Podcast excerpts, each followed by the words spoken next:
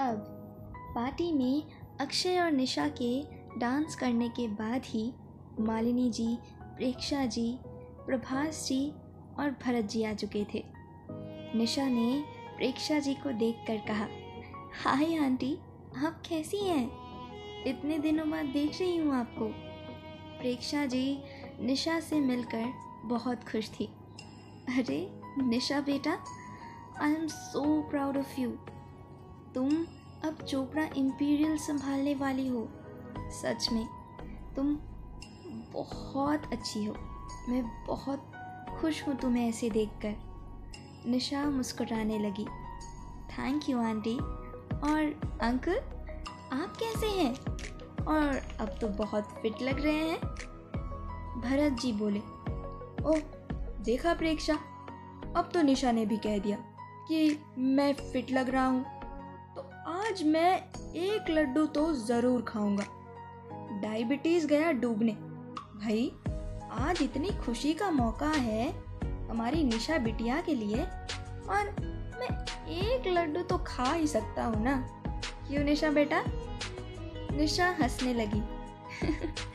ठीक है, अंकल। एक लड्डू तो आप खा ही सकते हैं। लेकिन मुझे लगता है कि इसके लिए आंटी को आपको ना नहीं बोलना चाहिए, है ना आंटी? रिक्शा जी ने हाँ में सर हिलाया तो निशा ने देखकर तुरंत कहा, ओके अंकल, देखा? परमिशन ग्रांटेड, लेकिन सिर्फ़ एक लड्डू हाँ?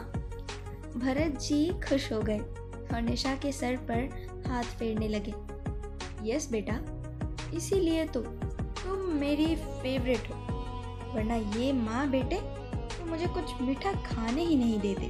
बस दिन भर ये बिना मीठे के रहना पड़ता है।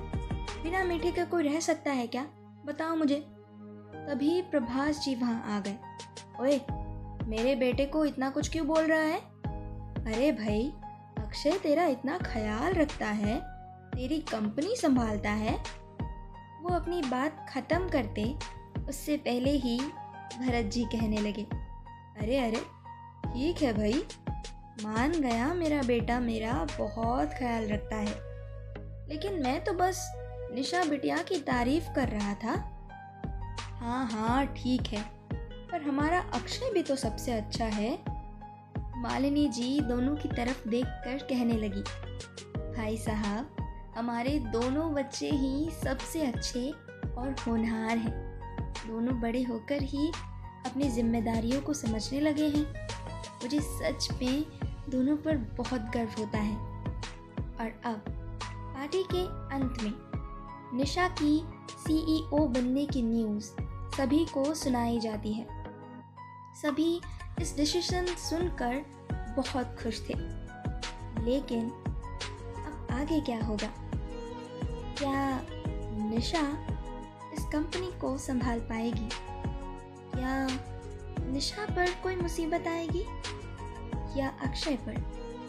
जानने के लिए सुनते रहिए। दिल में हो तुम।